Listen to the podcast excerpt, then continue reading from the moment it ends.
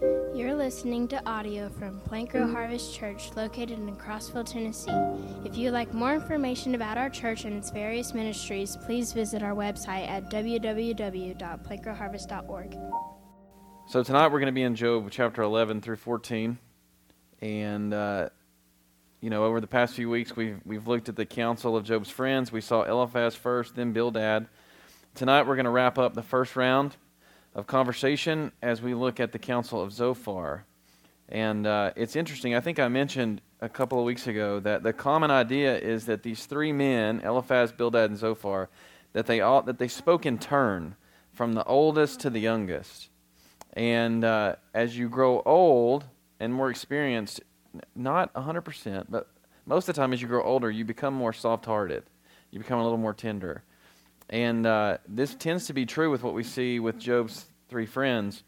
Um, they're, they're all very direct and very accusatory, and the lack of sympathy grows with each speech. So, uh, softest with the oldest, then it gets a little harsher, and now we've got the youngest guy speaking, and uh, we see that he is very prideful and lacks in mercy almost completely. And uh, so we're going to read through these chapters. We'll start with chapter 11 and uh, look at Zophar's response. It says, Then Zophar the Naamathite replied, Should this abundance of words go unanswered, and such a talker be acquitted? Should your babbling put others to silence, so that you can keep on ridiculing with no one to humiliate you? You have said, My teaching is sound, and I am pure in your sight. But if only God would speak and open his lips against you, he would show you the secrets of wisdom, for the true wisdom has two sides. Know then that God has chosen to overlook some of your iniquity. Can you fathom the depths of God or discover the limits of the Almighty?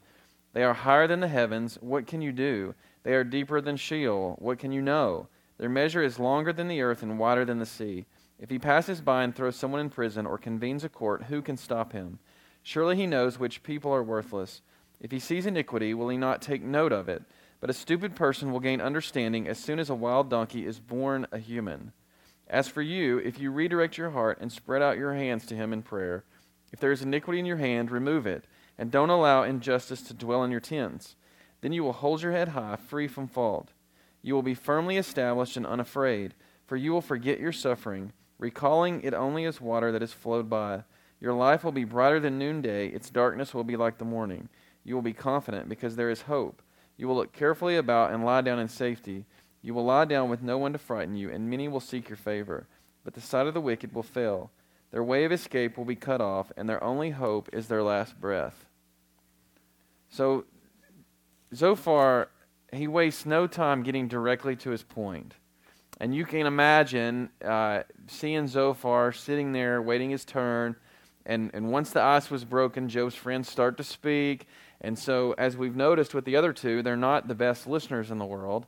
And they've already started, they talked even about you know, we got together and put our heads together and talked while we were on our way to see you. And so that process has continued while Job speaks, a friend speaks, Job speaks, a friend speaks. And so Zophar's been sitting there and he's ready to get things off his chest. He's waited his turn. He's the young guy. He's waited his turn according to his age. And then he just lets loose. And much like Bildad, what we see is that Zophar, he accuses Job of blowing hot air. And what he basically does is he essentially tells Job, listen, man, your words are worthless. And he, he views Job's comments up to this point as just an attempt to silence his critics. He's like, Job, you're, trying to, you're just trying to get us to shut up, and it's not going to work. And what Zophar tells him is listen, you're wasting your time. All of this self righteous talk, it's not going to make things better, and it's not going to keep us silent. And not only does he see Job's words as useless, but he goes as far as accusing Job of mocking God. He's like, You're mocking God with your speech. Well, what does he mean here? Zophar accuses Job of being self righteous. Job's just defending himself, and Zophar views all of his words as lies. His defense is worthless before God. And for one to stand before God and spew known lies, it's a very bold position. If I'm standing for God and I think that I can pull the wool over his eyes and I can spew lies, that's a very pride, prideful and bold position. And that's what Zophar is accusing Job of. He's basically saying, listen, God knows the truth and God can't be fooled. So why are you standing here spewing all these lies? and, and Zophar's position, if we look at what the stance that he's taken, we could describe it as holier than thou. Right? He's insinuating that he knows the mind of God far better than Job does. And what we know from chapter 1, you know, the information that we get about God, the information that we get about Job, that proves that what Zophar's thinking, that proves it is to be false. But what we see is that Zophar just doubles down on this position as he continues to speak. He just ramps it up and up and up and up. His accusations become very, very direct in verse 4. He says, You have said, My teaching is sound, and I am pure in your sight. So, so Zophar says, For you say, He's telling Job, I've sat back, I've listened to you for quite some time, and I'm sick of listening. He says, You've argued that all of your ways are pure and that you're clean before God. But look, Job, look at the situation that you find yourself in. If you were so pure, we wouldn't be here. You wouldn't be sitting here in a trash dump. And we wouldn't be here trying to console you. It's all a lie. Job, it's all a lie. And, and Zophar doesn't say it, but what he insinuates is Job, why don't you just come clean? Everyone here knows this is a lie. You're not going to silence us. You can't fool God. You can claim to be pure. You can claim to be blameless. But if that was the case, we wouldn't find ourselves here. Just come clean. And what we see is that this, it's this continuation of poor theology by Job's friends that the righteous are always blessed and the wicked are always judged. And again, I know this is getting repetitive, but eternally that's 100% true. But in the temporal, we know just from our own experience in our own life, that's not always true. We've seen wicked people prosper, and we've seen people that are righteous that struggle. You know, we, we put pictures up of Pastor Chibui on there this morning. Those people are struggling just to have food to eat. And we visited. I mean, there's some righteous people there, and they're struggling. So the theology of Job's friends, it's off. But there's something else going on here that we've got to take note of. And again, notice what Zophar says about Job's claim. He says, This is what you said, Job, that your doctrine is pure and that you're clean in God's eyes. But I think if we if we read the book as we've read through the book, we've got to push back on that a little bit.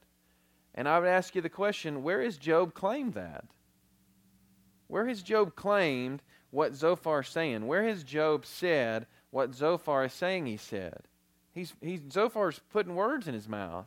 If you go back and you look at Job, Job 6.24, this is, these are the words of Job. He says, Teach me and I'll be silent. Help me understand what I did wrong.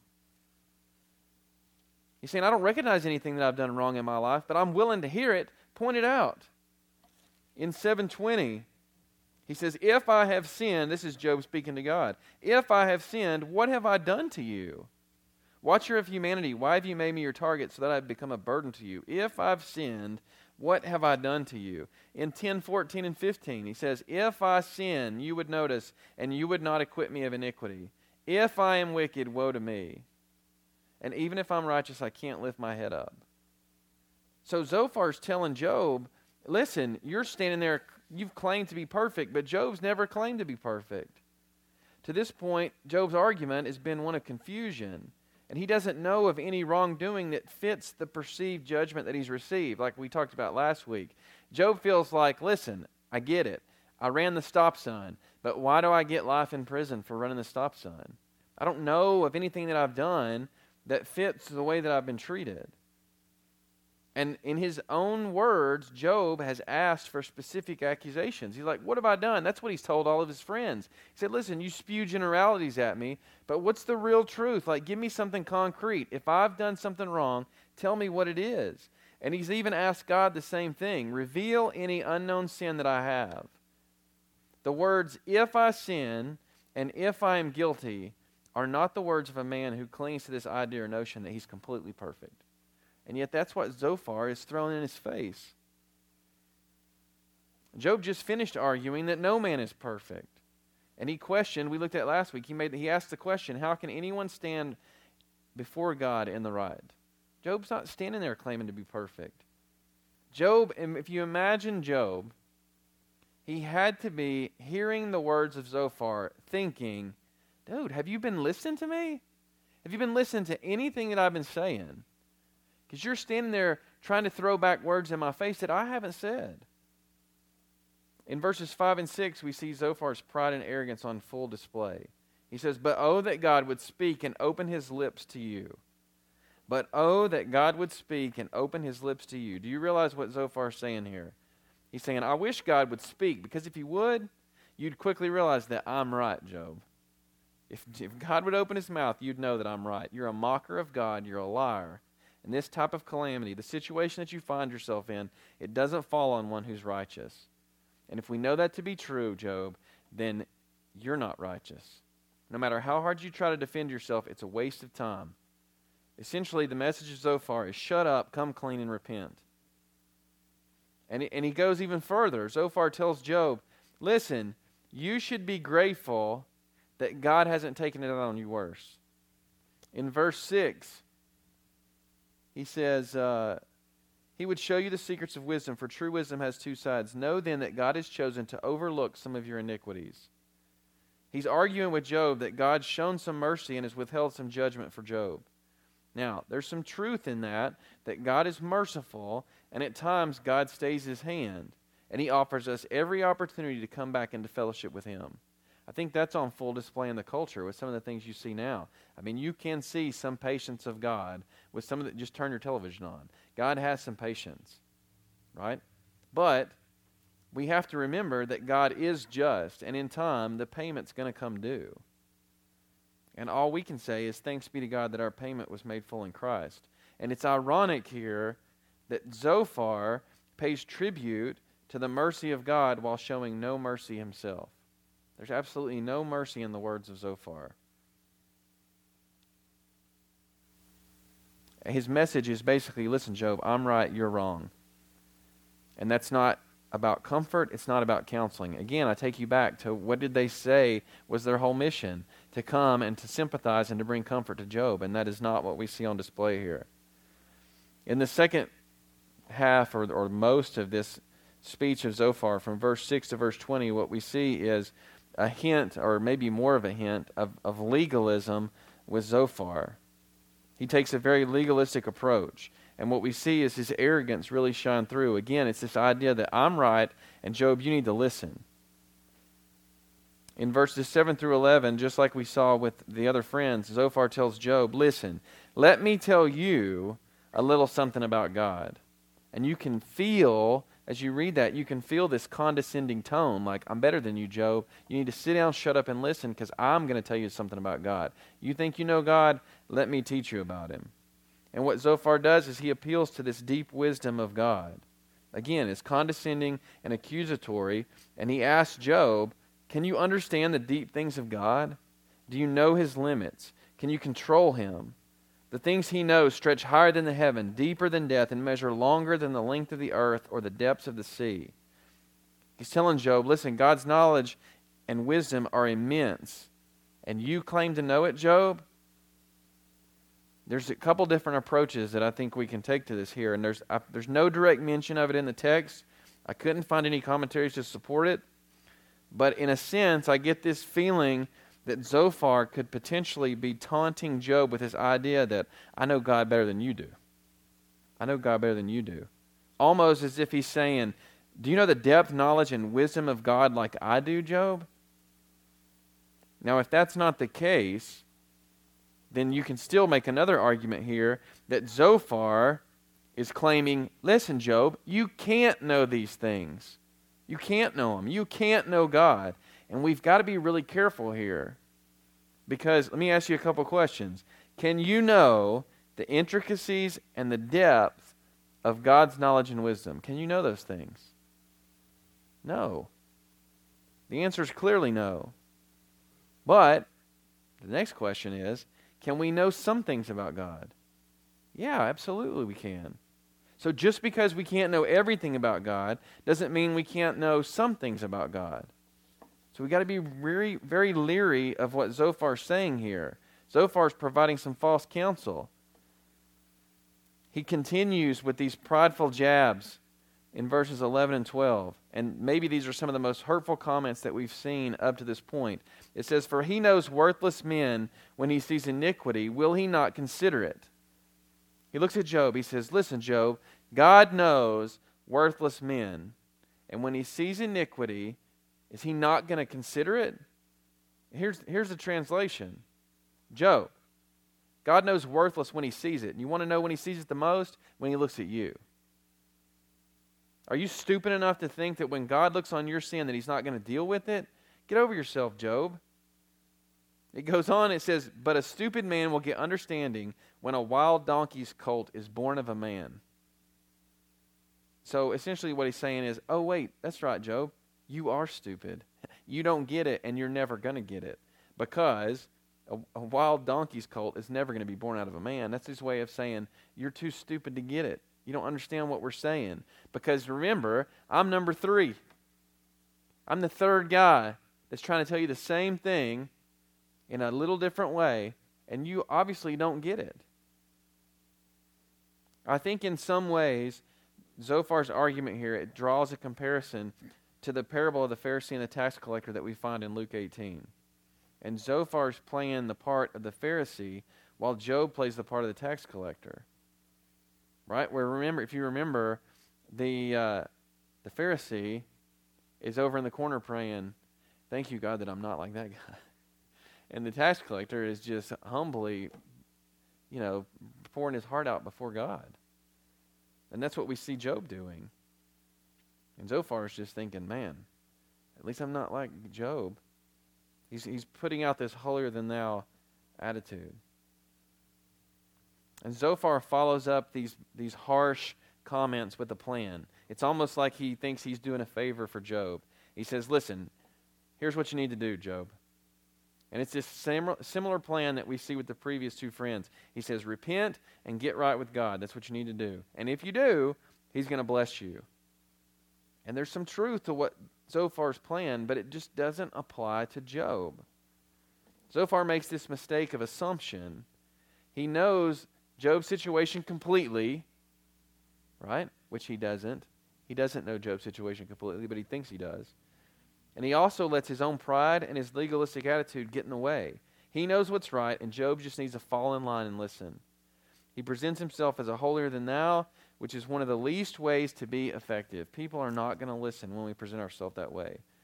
Again, there's no attempt at comfort or sympathy here. It's only an attempt to assert his perceived authority and wisdom. While there's some truth in what he provides, Zophar completely dismisses the words of Paul in 1 Corinthians 13. Let's flip over there. I didn't have that written down on my notes, but let's read that. 1 Corinthians 13. Uh, where Paul says, If I speak human or angelic tongues but do not have love, I'm a noisy gong or a clanging cymbal. If I have the gift of prophecy and understand all the mysteries and all knowledge, and I have all faith so that I can move mountains, but I don't have love, I'm nothing. And if I give away all my possessions, and if I give over my body in order to boast, but I do not have love, I gain nothing. Love is patient, love is kind. Love does not envy, it's not boastful, it's not arrogant. It's not rude, it's not self seeking, it's not irritable, and it does not keep a record of wrongs. Love finds no, no joy in unrighteousness, but rejoices in the truth. It bears all things, believes all things, hopes all things, and endures all things. Love never ends. Paul's whole point is you can have all these spiritual gifts, but if you don't practice them in love, they're not going to be effective. Zophar can have all this wisdom. He can provide all of these answers to Job, at least in his mind, but he has zero chance of being effective if there's no love. There is no love and mercy here with Zophar. Job needs comfort, and what he gets, what he gets is everything but comfort. Right? And he leaves Zophar with no chance of being effective because there's no love there. In addition, there's one, one final key mistake that Zophar makes, and it's, this, uh, it's another assumption that he has to speak for and defend God. For some reason, Zophar feels like, well, I'm here and I've got to represent God and I've got to defend him. And that's not the case. God doesn't need any defense. So we see that a little bit in chapter 12. Here, Job starts his response, and he says, Then Job answered, No doubt you are the people, and wisdom will die with you. But I also have a mind like you. I'm not inferior to you. Who doesn't know about the things that you're talking about? I'm a laughing stock to my friends. By calling on God, who answers me? The righteous and an upright man is a laughing stock. The one who is at ease holds calamity and contempt, and thinks it is prepared for those whose feet are slipping. The tents of robbers are safe, and those who trouble God are secure. God's, God holds them in his hands. But ask the animals, and they will instruct you. Ask the birds of the sky, and they will tell you. Or speak to the earth, and it will instruct you. Let the fish of the sea inform you. Which of these does not know that the hand of the Lord has done this? The life of every living thing is in his hand, as well as the breath of all mankind. Doesn't the ear test words as the palate tastes food? Wisdom is found with the elderly, and understanding comes with long life. Wisdom and strength belong to God. Counsel and understanding are His. Whatever He tears down cannot be rebuilt. Whoever He imprisons cannot be released. When He withholds water, everything dries up, and when He releases it, it destroys the land. True wisdom and power belong to Him. The deceived and the deceiver are His. He leads counselors away barefoot and makes judges go mad. He releases the bonds put on by kings and fastens a belt around their waists. He leads priests away barefoot and overthrows established leaders. He deprives trusted advisers of speech and takes away the elders' good judgment. He pours out contempt on nobles and disarms the strong. He reveals mysteries from the darkness and brings the deepest darkness into the light. He makes nations great, then destroys them. He enlarges nations, then leads them away. He deprives the world leaders of reason and makes them wander in a trackless wasteland. They grope around in darkness without light. He makes them stagger like a drunkard. So we see in Job's response here that he begins rather sarcastically. Zophar has ridiculed Job as a man lacking basic understanding and wisdom, but Job pushes back on that. And he basically tells Zophar, Listen, I have understanding as well as you. You think that you're all wise, as though all of the earth's wisdom lies in you and will be lost when you die, but that's not the case. You're not as wise as you think you are. All of these truths that you and your friends have spoken, whether they're applicable to me or not, they're widely known. There's no secrets here. Right? Job continues on and he questions, Why am I the one that's being mocked? He's the one that's blameless and upright. He's the one that's speaking to God, and yet he's the one that's being mocked by his friends while it appears that those who provoke God don't experience what he's experiencing. Right? And again, remember the theology that's presented by Job's three friends. It's based on that all the righteous being blessed and all the wicked being judged. And it's probable that while Job experienced good times, he might have agreed with them. But now in his new situation, Job's saying, listen, my view's changed. The way that I see the world's changed, but the way that I see God hasn't changed. And he goes on and he talks about God in verses 7 through 25. He, he speaks about the power and might of God while belittling the speech of Zophar. All the things that Zophar has said can be attested to by the beasts of the field, the birds of the air, the fish of the sea, and even the plants. That's Job's way of saying, Listen, Zophar, all your wisdom is, is so much for wisdom. The plant can tell me what you told me. Not a lot there, man. It's not as lofty as you think it is. You've got no inside information. And in fact, this theology that you're presenting, this idea that 100% of the time the righteous are blessed and the wicked are judged, it doesn't match the world that we live in. Because I know me and I know my situation, and it doesn't match me. Chapter in verse 13, Job declares that true wisdom and strength come from God.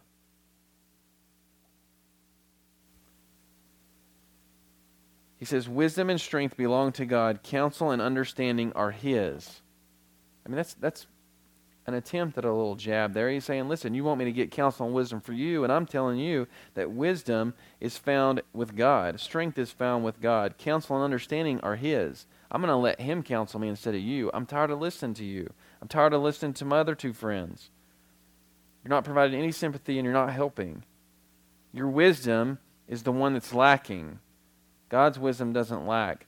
He goes on and he talks about it's God alone that has the power over men, over the minds of men, over the rulers of the earth, over the darkness, and over nations as a whole. God's the one with the power. God's the one with true wisdom. He's the one with true strength. And Zophar, guess what, man? That's who I'm going to listen to. Because I'm sick and tired of listening to you. He goes on in chapter 13 and he talks about true authority. Remember, Zophar's come to him and he says, he says, holier than thou. Like, you want to know authority, Job? It's me. I'm the one with authority. You need to listen. Shut up and listen. So Job's going to push back and talk about true authority in chapter 13. He says, Look, my eyes have seen all of this, my ears have heard and understood it. Everything you know, I know. I'm not inferior to you. Yet I prefer to speak to the Almighty and argue my case before God. You use lies like plaster. You are all worthless healers. If only you would shut up and let that be your wisdom. Hear now my argument and listen to my defense. Would you testify unjustly on God's behalf or speak deceitfully for him? Would you show partiality to him or argue the case in his defense? Would it go well if he examined you? Could you deceive him as you would deceive a man? Surely he would rebuke you if you secretly showed partiality. Would God's majesty not terrify you? Would his dread not fall on you? Your memorable sayings are proverbs of ash. Your defenses are made of clay. Be quiet, and I will speak. Let whatever comes happen to me. I will put myself at risk and take my life in my own hands. Even if he kills me, I will hope in him. I will still defend my ways before him. Yet this will result in my deliverance, for no godless person can appear before him. Pay close attention to my words. Let my declaration ring in your ears. Now then, I have prepared my case. I know that I am right. Can anyone indict me? If so, I'll be silent and die. Only grant these two things to me, God, so that I will not have to hide from your presence. Remove your hand from me, and do not let your terror frighten me. Then call, and I will answer, and I will speak, and you can respond to me. How many iniquities and sins have I committed? Reveal to me my transgression and sin. Why do you hide your face and consider me your enemy? Will you frighten a wind driven leaf? Will you chase after dry straw? For you record bitter accusations against me and make me inherit the iniquities of my youth. You put my feet in the stocks and stand watch over all my paths setting a limit for the soles of my feet. A person wears out like something rotten, like a moth eaten garment. Job's beginning to really push back on what all three of his friends have said. He's had enough. He's listened to all three of them speak, and he's had enough. He tells him that, listen, I'm the one that's experienced all of this. I've seen it with my own eyes. I've also seen all that you've spoken of. What they know, he knows. But most of it doesn't apply to him. I mean, he comes right out and says it. Listen, I'm not inferior to you. Quit treating me like I am. All these friends have done is lie to Job. Some lies have been intentional, some lies have been unintentional, but they're all lies. And Job describes them as worthless physicians. You came here to help me, and that's the last thing you've done. You don't have the ability to truly diagnose what's going on here. You think you do. You're speaking all what you consider to be wisdom. You think you, you're making all these assumptions about my situation, but you don't have the ability to diagnose what's going on. Job says, I wish you'd just be silent. He declares that that would be their true wisdom. he says, Listen, you want to be wise? Just shut up. That's where your wisdom would come into play. In other words, you've been worthless. Why did you come here? Why did you come here again? some comfort you are. That's what Job's telling them. Verses 7 and 8 get very interesting. He says, Would you testify unjustly on God's behalf or speak deceitfully for him? Would you show partiality to him or argue the case in his defense? He's saying, Would you speak falsely for God? Would you plead the case for God? Why do you feel the need to defend God? Is he not capable of defending himself? Does it just make you feel better? If he searched you out, how would you feel? You try to deceive me with your lies and your poor counsel. Do you think you can deceive God as well? You can see here where Job's kind of turning his, their words back on them. He says, You think I'm lying to God. You're the one that's misrepresenting him. He said, Why don't you try defending yourself? If God searched you out, what's he going to find? He says, Your defense would be and is worthless. And he goes on to argue listen, I should be able to present my case before God. Why? because God's the one with true authority. In other words, he's saying, why do I need, why do I need to present my case before you? What authority do you have over me? I should have, be able to present my case before God. All, all three of Job's friends have, have pranced around like they have the true authority, but that's not the case. God's the one with authority, and Job declares that he's ready to take his case before God regardless of how it shakes out. Verse 15 is key. I, I would circle it and highlight it as one of the key verses of the whole book. And I, it says here, and this is the Christian Standard, It says, Even if he kills me, I'll hope in him. I prefer the ESV. It says, Though he slay me, I will hope in him. Again, it's that picture of John 6 where Jesus looks at Peter and says, All these people have left. Are you going to leave too? Job's saying, It doesn't matter. It doesn't matter. You don't have any authority Zophar. You don't have any authority, Bildad. You don't have any authority, Eliphaz. God's the one with authority. He's my only hope. And regardless of what he does to me, I'm going to hope in him. He's leaning on the sovereignty and majesty of God because his friend's counsel is of no benefit. They provide Job with no hope. And even though Job recognizes that God's hand has been at work in his devastation, he also realizes that God is his only hope. Job simply longs to be right before God. And that's what we're going to see here in chapter 14. He says, Anyone born of a woman is short of days and full of trouble. He blossoms like a flower, then he withers. He flees like a shadow, and he doesn't last. Do you really take notice of one like this? Will you bring me into judgment against you? Who can produce something pure from what's impure? No one. Since a person's days are determined and the number of his months depend on you, and since you have set limits he cannot pass, look away from him and let him rest, so that he can enjoy his day like a hired worker. There's hope for a tree.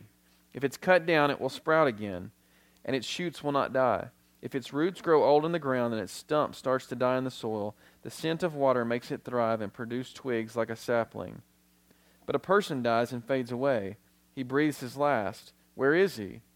As water disappears from a lake and a river becomes parched and dry, so people lie down never to rise again. They will not wake up until the heavens are no more. They will not stir from their sleep. If only you would hide me in Sheol and conceal me until your anger passes. If only you would appoint a time for me and then remember me. When a person dies, will he come back to life? If so, I would wait all the days of my struggle until my relief comes. You would call, and I would answer you. You would long for the work of your hands. For then you would count my steps, but would not take note of my sin. My rebellion would be sealed up in a bag, and you would cover over my iniquity. But as the mountain collapses and crumbles, and a rock is dislodged from its place, as water wears away stones, and torrents wash away the soil from the land, so you destroy a man's hope. You completely overpower him, and he passes on. You change his appearance and send him away. If his sons receive honor, he does not know it. If they become insignificant, he is unaware of it. He feels only the pain of his own body and mourns only for himself. So, what you see in verse 14, this continuation, is this roller coaster of Job's emotions and his thoughts. And he's beginning to ponder life after death. And he hopes for true life full of peace with God. In verse 4, he declares, Who can bring a clean thing out of an unclean? There's not one. And Job, Job's speaking of the fate of man here. It's as if he's saying, I'm not clean, I don't claim to be. Contrary to what Zophar said, all of man is unclean. And then he asks the question in verses 7 through 10 Is there life after death? Is there any hope? He makes this argument that a tree, if you cut a tree down to nothing more than a stump, it's eventually going to bud again. There will be new life. It's going to it's to shoot, uh, shoot out branches. And Job's asking the question what about me? What about me? If a man dies and breathes his last, what then? Does he have hope like the tree has hope? Job's been longing for death in his misery, right? We saw where uh, mention after mention, he's like, I wish I was never born. I wish I would just die. But now he's beginning to think through that process and he's a little unsure of what follows it. In verses 11 through 12, he laments that death could possibly be it. He's like, Is that it? Do I die and that's it? And he compares man to a river that dries up. Once it's gone, it's gone. It doesn't come back. It seems to be the cries of a hurting man that isn't really sure where to turn. He wants hope, but he doesn't know where to find it. And he cries out in verse 13, Hide me in death, but remember me. What he's saying is, Don't let this be. Don't let life simply end in death. Remember me beyond death. Provide for me a renewal. And in verse 14, we get the same question again, and this time it's asked directly If a man dies, shall he live again? He says, All the days of my service I would wait till my renewal should come. In other words, it's my only hope is in you, and God, I'm willing to wait. In verses 15 through 17, Job says that in this renewal after death, God would not remember the sin of man, it would be sealed up and covered. These are some powerful words. This, again, we've seen this week after week after week. This is a foreshadowing of Jesus. It's all over this book. And maybe this is the greatest right here that all of my sins would be covered and they'd be sealed up and remembered no more. That's exactly what Jesus did on the cross. But we see the roller coaster because quickly, what does Job do? Right after those statements, he reverts back to despair.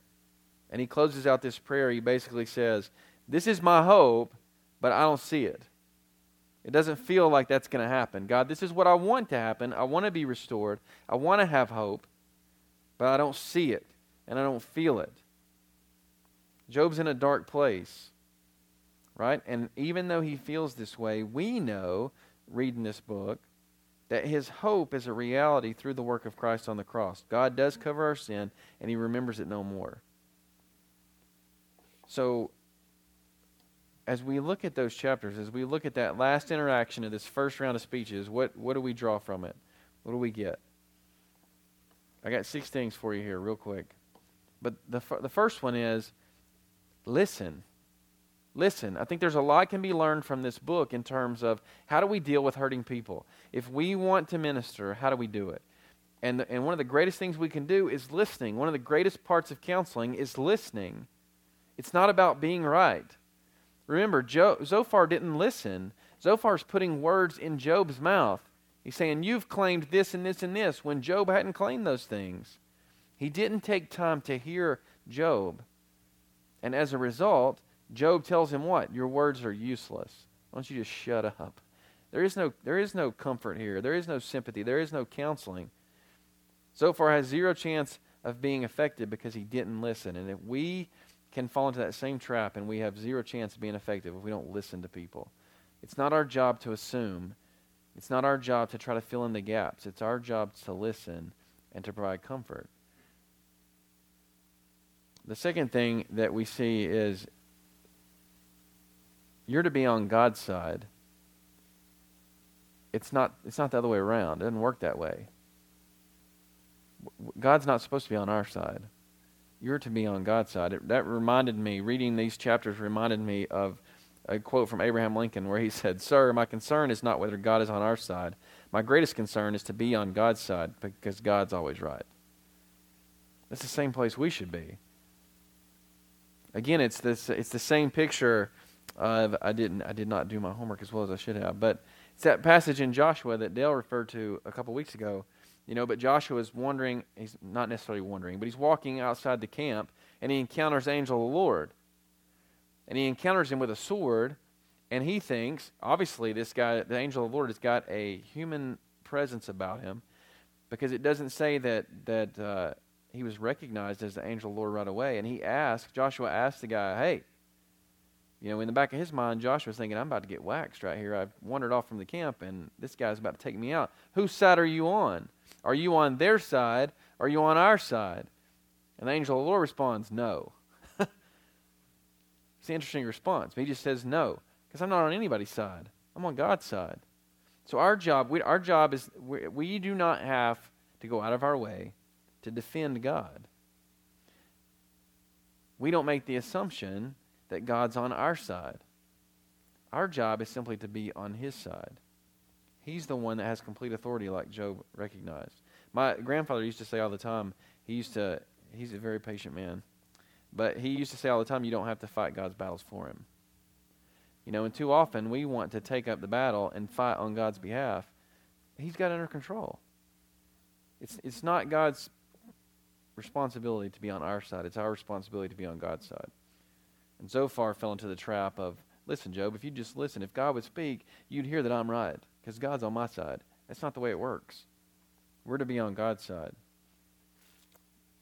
The third thing is that point that we talked about. Just because we don't know everything about God doesn't mean we can't know something about God. Yeah, sure, God is all powerful, He's all knowing. There's no that we can, way we can, we can grasp the intricacies and the depths of His knowledge. But that doesn't mean we can't know something about God. Fourth, counseling without love and mercy is often not effective counseling. As we attempt to reach out to others to provide sympathy and comfort, if there's no love and mercy, we're not going to be effective. Again, the, the words of Paul in 1 Corinthians. You know, God equips every believer with spiritual gifts. God has the expectation that every believer puts those spiritual gifts to use.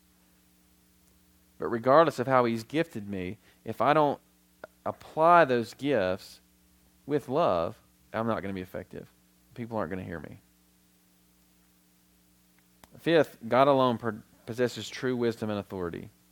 Can we get wisdom from listening to other people? Sure.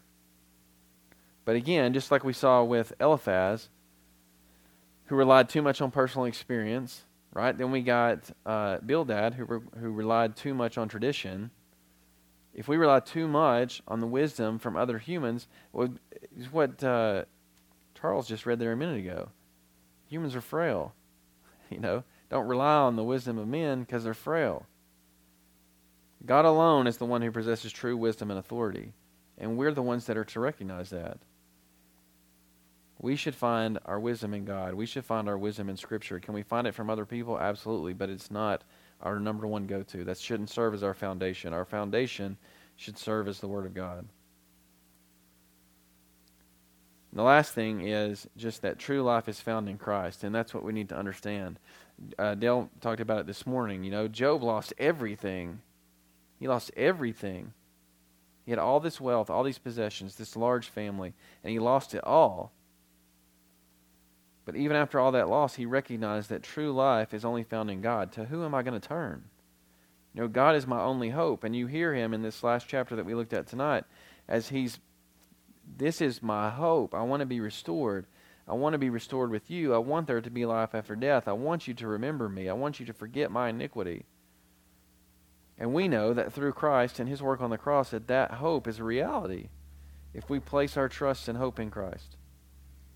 That's where our true life is found. And we too easily can get wrapped up in the things of this world and look for satisfaction and happiness and joy in all the wrong places when ultimately all those things are going to are going to fall apart. And like Dale was talking about this morning with the camel, you know, we're going to have to be like the camel going through that gate and everything is going to be stripped away. And the only thing that's going to matter is do we have hope in Christ? Do we have a relationship with him because that's where true life is found. So, congratulations. You've made it through the first round of conversations. Hopefully, it was not too repetitive. These guys keep whacking him over the head. Uh, the bad news is we've got three rounds total, so we're about to enter the second round. Job gets to listen to these guys blow more hot air, but there's more that we can learn from them uh, if you will be patient. And again, I, I, just I would recommend to you to read ahead. You know, next week we'll look at Eliphaz's second speech in uh, 15, 16, and 17. And uh, we'll see what God has for us in that. But let's pray and uh, we'll conclude. Dear Heavenly Father, we thank you for just what your word has to show us. And we, we thank you what we can learn from these interactions between Job and his three friends. And Lord, I pray that ultimately, regardless of what comes our way uh, by your hand, that we would cling to our hope in you like Job did. Uh, there will be times where that hope may be very, very small. But I pray that it would never completely vanish from our spirit, that we would recognize that you're a giver of all things, good and bad, and that, uh, man, that regardless of the highs or the lows, that we would praise you in all things. Lord, we thank you for the breath that you've given us today and for the breath that we, we hopefully assume that you will give us for tomorrow. And I pray that as we leave this place, that we wouldn't be afraid to, uh, to just share your gospel and to share your name with those that, that you place in our path this week. In Jesus' name I pray. Amen.